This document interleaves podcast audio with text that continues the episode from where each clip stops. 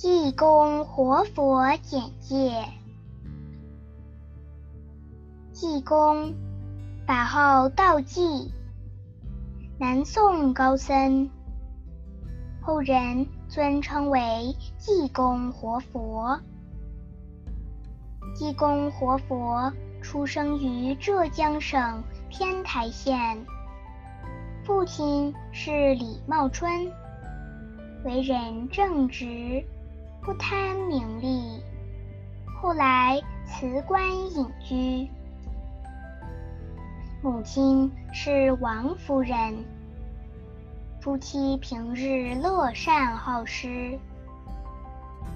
有一天晚上，王夫人梦见一位罗汉拿一朵五彩莲花送给她，她把莲花吞下肚。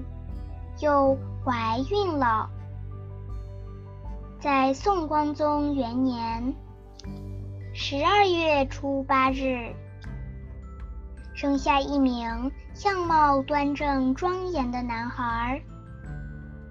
满月时，国清寺的性空长老来李家祝贺，给孩子取名为李修缘。李修缘从小就聪明好学，到他十二岁时，诗歌、古文等样样精通。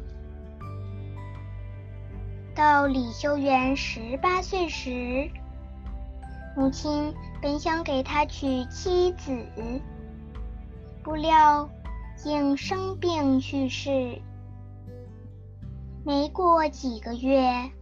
父亲也死去了，修缘在悲痛中守孝三年，以报答父母生育养育的恩德。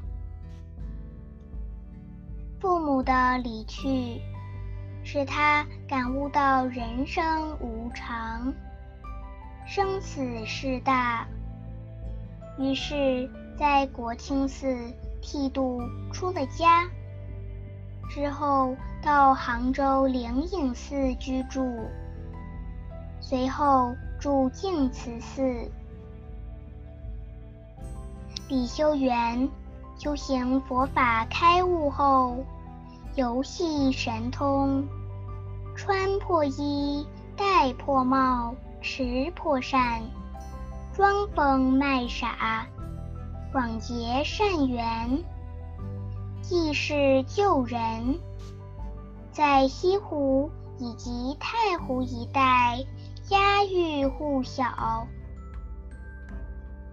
济公活佛看起来好像疯疯癫癫的，却是一位有着广大智慧与神通的得道高僧。他懂中医。为百姓治好了许多疑难杂症，还喜欢打抱不平、扶危济困。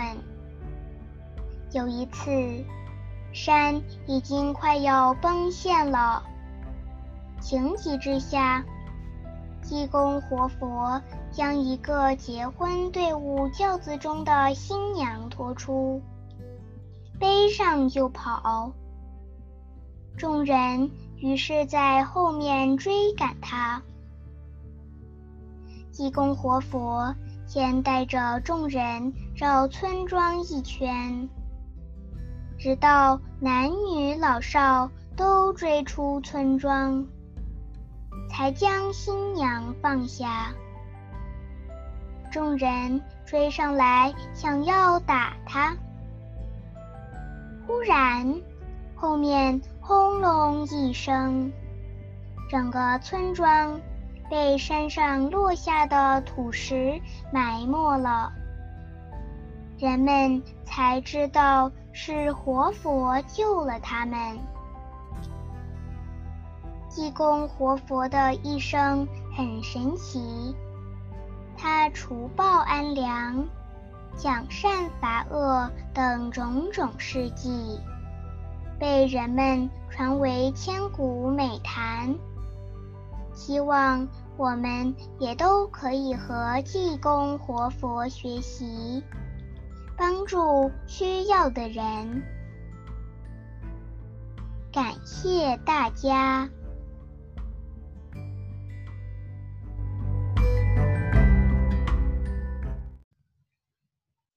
济公活佛简介：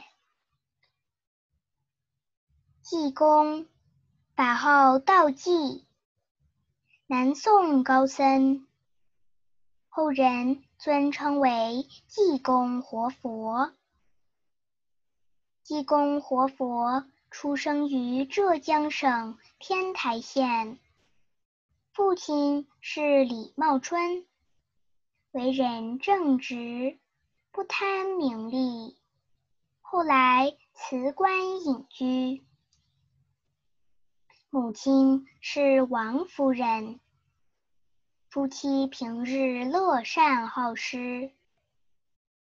有一天晚上，王夫人梦见一位罗汉拿一朵五彩莲花送给她，她把莲花吞下肚。就怀孕了。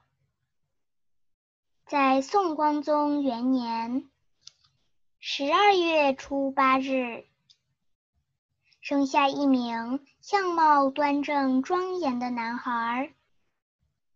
满月时，国清寺的性空长老来李家祝贺，给孩子取名为李修缘。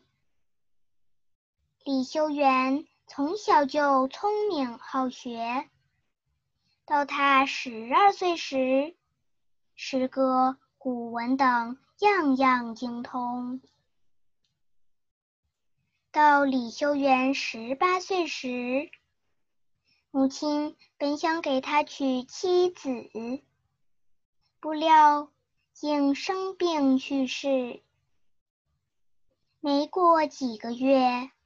父亲也死去了，秋元在悲痛中守孝三年，以报答父母生育养育的恩德。父母的离去，使他感悟到人生无常，生死事大，于是，在国清寺。剃度出了家之后，到杭州灵隐寺居住，随后住净慈寺。李修缘修行佛法开悟后，游戏神通，穿破衣，戴破帽，持破扇，装疯卖傻。广结善缘，济世救人，在西湖以及太湖一带家喻户晓。济公活佛看起来好像疯疯癫癫的，却是一位有着广大智慧与神通的得道高僧。他懂中医。为百姓治好了许多疑难杂症，还喜欢打抱不平，扶危济困。有一次，山已经快要崩陷了，情急之下，济公活佛将一个结婚队伍轿子中的新娘拖出。背上就跑，众人于是在后面追赶他。济公活佛先带着众人绕村庄一圈，直到男女老少都追出村庄，才将新娘放下。众人追上来，想要打他。忽然，后面轰隆一声，整个村庄被山上落下的土石埋没了。人们才知道是活佛救了他们。济公活佛的一生很神奇，他除暴安良、讲善罚恶等种种事迹，被人们传为千古美谈。